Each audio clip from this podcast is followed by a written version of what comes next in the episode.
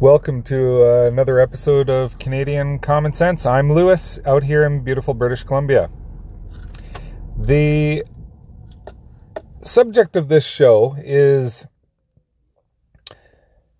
kind of just whatever's run, rolling around in my head right now because, man, we have had a lot of stuff happen in the last week. Um, the Canadian uh, Conservative Party is having a leadership race, but yet everybody seems to be dropping out of it. Um, now, I'm not sure if there's specific reasons why, and I'll get into that in a few minutes, um, or if they really do have different reasons for it, uh, such as Rona Ambrose. I mean, I didn't think Rona Ambrose was going to join the part uh, the race anyway, just because she's been out of politics now for a few years. She just got married. She is. Uh, I, am sure she's probably really loving the fact that her uh, personal life is personal again, and uh, so I really wasn't surprised. I, I, in fact, I think I, I believe I said on the show that I didn't think that she was going to join the race. Um, but she announced she wasn't joining.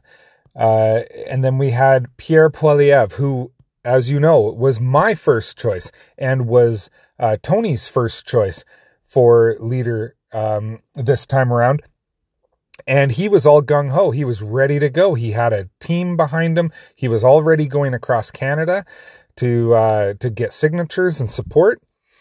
Um, and then, without any warning at all, he just dropped out. Now, I have a theory on that, but I I don't know what really to make of it. Um, he said that it's because you know that he already missed a lot of his uh, his uh, baby's first year of life, and as a father, I really get that. I do. It's I mean, watching my kids grow up is the greatest thing that's ever happened to me. Um, it's it's an amazing thing to watch, and anybody who has kids knows this. It's you know watching their little personalities develop and and watching them learn things and do things for the first time and and all that. I mean, my kids are teenagers now, but I still get that that thrill from watching them do things for the first time and learning things. And like last night, I taught my daughter all about the difference between a four cycle engine and a two cycle engine. And and uh, and she, because she's taking a mechanics class in high school, and so she, you know, just that I oh I it was it was awesome. I love it. I understand what if that's really his reasons why, but I don't know. I have a theory and I'm a, I'm a little bit afraid to say what that theory is because I've already I voiced it on social media and and I was immediately called a liberal party hack. Um and anybody who knows me knows I have never supported a federal liberal party. I have fed, I have supported the BC Liberal Party, but only because half of them are conservatives and we don't have a conservative party in the province. Um, but I suggested that maybe Stephen Harper told Pierre Poilievre to step down because he wants Peter MacKay to be the next next leader because he and Peter MacKay are actually really close friends. And Stephen Harper does have he still has a large amount of influence and a large amount of control in the Conservative Party. So, and he stepped down from the Conservative Fund board.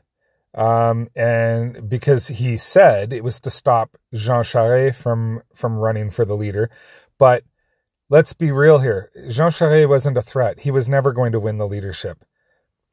So why did Stephen Harper really step down? And I think it's because now he cannot be accused of uh, conflict of interest and he can shape things the way he wants them to to to happen here. This is just a theory. I do I do I do I want this to be the truth? Absolutely not. Because I'm a I'm a Stephen Harper fan and this to me would not be cool. Um although he may know something the rest of us don't and that Peter MacKay will just will keep furthering the agenda that Stephen Harper was on when he was the prime minister. And maybe he sees that Peter MacKay is the only one that will be able to bring in votes from the center or from uh, liberal voters who really don't want to vote liberal in the next election, but they will because it means not voting for a social conservative such as Andrew Scheer. Um, and so maybe that's his maybe that's where he's coming from maybe he's he maybe he wants to uh, influence the way this goes so that we don't lose another election and i can understand where someone might come from when they think that pierre poilievre might not be able to get votes from former liberal voters. He is uh very he's not subtle, let's put it that way. But damn, that is a loss to this leadership race because Pierre Poilievre, I think, was our best shot at forming the next government. Peter MacKay, I think he's a, he also presents a really really good opportunity to become the next uh, federal government, um, but he doesn't speak French and and or very little French. And and I'm and I'm blown away by this because he was a senior cabinet minister and the minister of defense under Stephen Harper, and he never learned uh, how to speak French, which is really disappointing to me. I mean, if you want to be prime minister of this country, you need to be able to speak French. Now, having said that, what does this mean for other candidates? Because I think there's there's only one that speaks French right now, and that's uh, uh, uh, I think his name is, and he's a bigot. Like in the first order. Like that guy, he doesn't believe that being gay is natural. Um, he wants to eliminate the ability to have abortions. I mean, we just we just lost an election because of these issues that are non-issues. These are issues that were settled decades ago, but every single election they come up. The media brings them up, the Liberal Party or the NDP bring them up. The Conservatives never bring them up. And now we've got a leadership candidate who's bringing them up. I mean, I, I don't I don't support not letting him run. I think he should have the ability to run for leader as long as he meets all the requirements. If he is contradicting party policy which is we are not allowed to discriminate against uh, anyone based on sexual orientation or or gender or race, which I'm sorry he is. So if he can't follow those rules, then he should not be allowed to run. But I would never ever say that he does not have the right to say what he says, what he's saying. I also don't think that if he isn't contradicting rules that you shouldn't he shouldn't be allowed to run even though he's saying things I totally disagree with. Because I believe in free speech. I believe in individual rights and freedoms and individual responsibility. And if you're going to say things like this, then there will be consequences. And I don't believe in deplatforming people. I think that is the biggest mistake that we are making in society today. And I and I think that uh this this guy just needs to either uh follow the party rules or he doesn't get to run for leader. Now, what does this mean for new candidates? Because everybody seems to think this is all over, that it's Peter MacKay's. But we don't, but there are still candidates to come. Like they have until, I believe it's March or even April to uh, enter the race. So this isn't over. I mean, Aaron O'Toole, he is in the media now. He is uh, making himself heard. He's he's doing a good job of it too. I don't I don't mind Aaron O'Toole. I like him.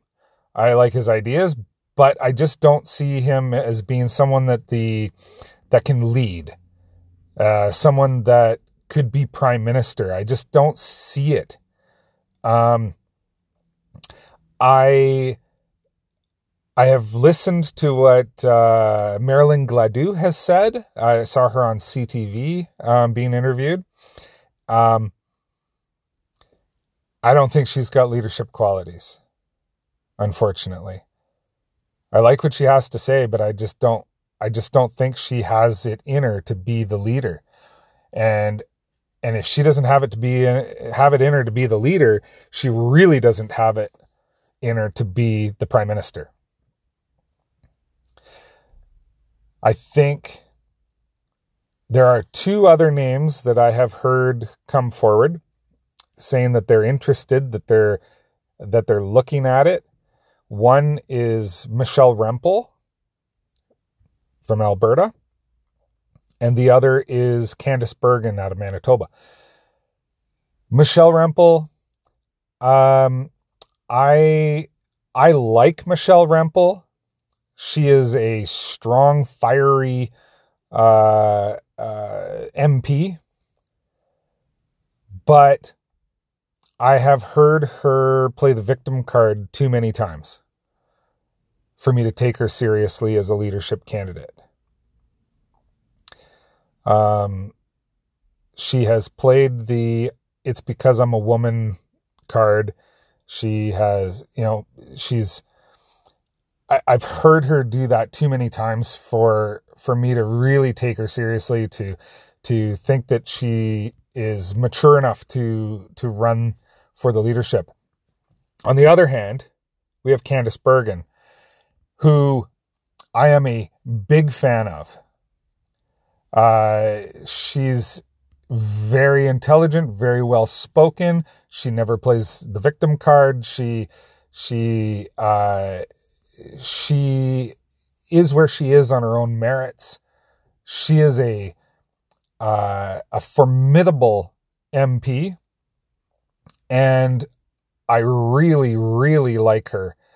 Um, I just don't know what her French speaking abilities are like. I can't find anything online that says whether she can or cannot speak French, uh, and if she can, how good it is. And I know people are saying, oh, you don't need to be able to speak French to be leader. Yes, you do. You need to be able to speak French to be prime minister in this country. 25% of the population, French is their first language. 25%. That's a huge segment. And if you can't speak French, if you can't speak to those people, they will never vote for you.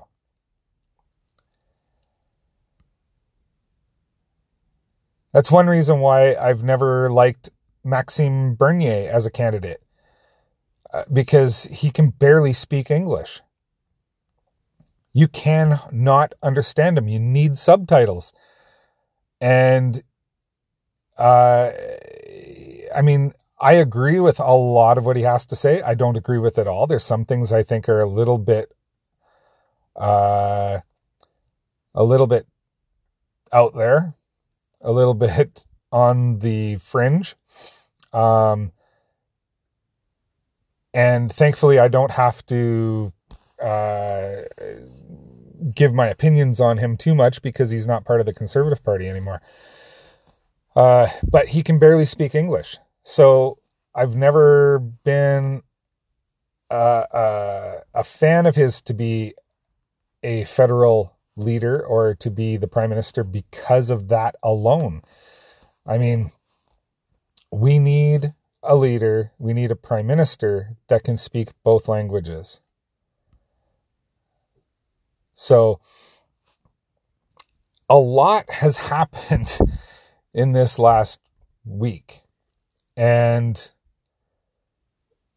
I mean, some people are even calling for Stephen Harper to run again. And as much as I would love that, and as much as Tony would love that, and as much as most Conservative Party voters would love that, he will never beat Justin Trudeau because Ontario and Quebec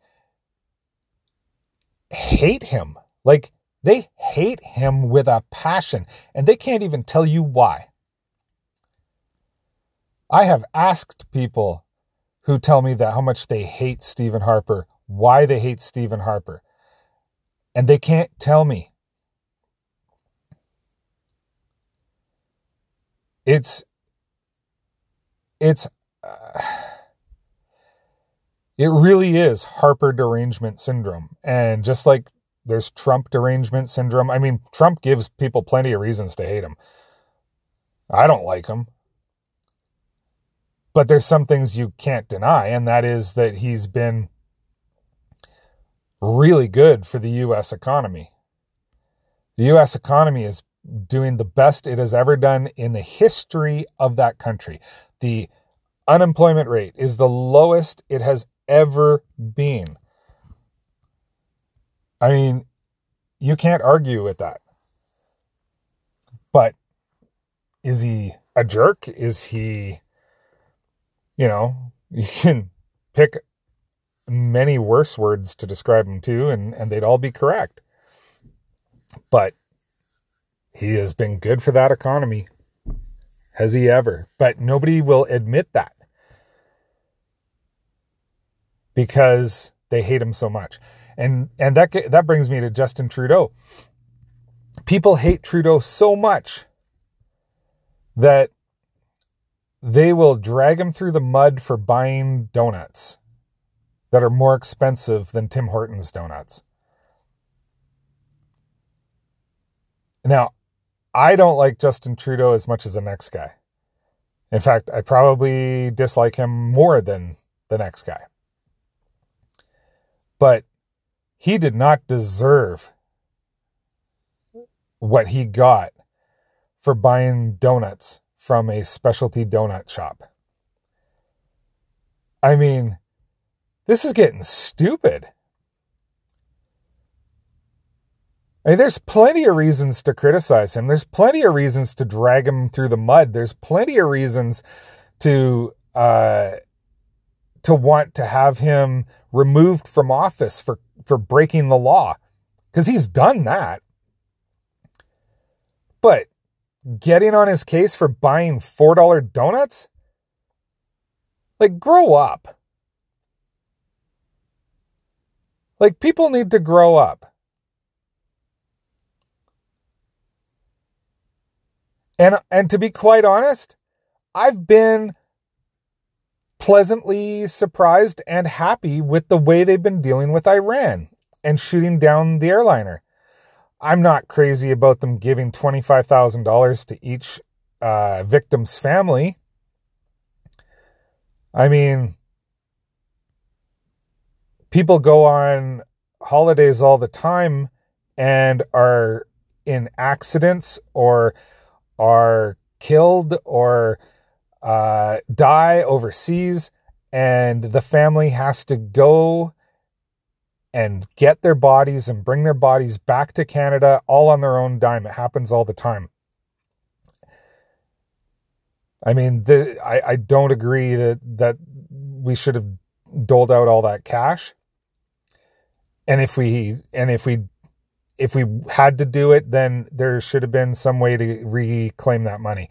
Like the Canadian government has said that if if Iran compensates all the victims' families, that they still don't have to pay the back the money that the Canadian government gave them, and I and I disagree with that.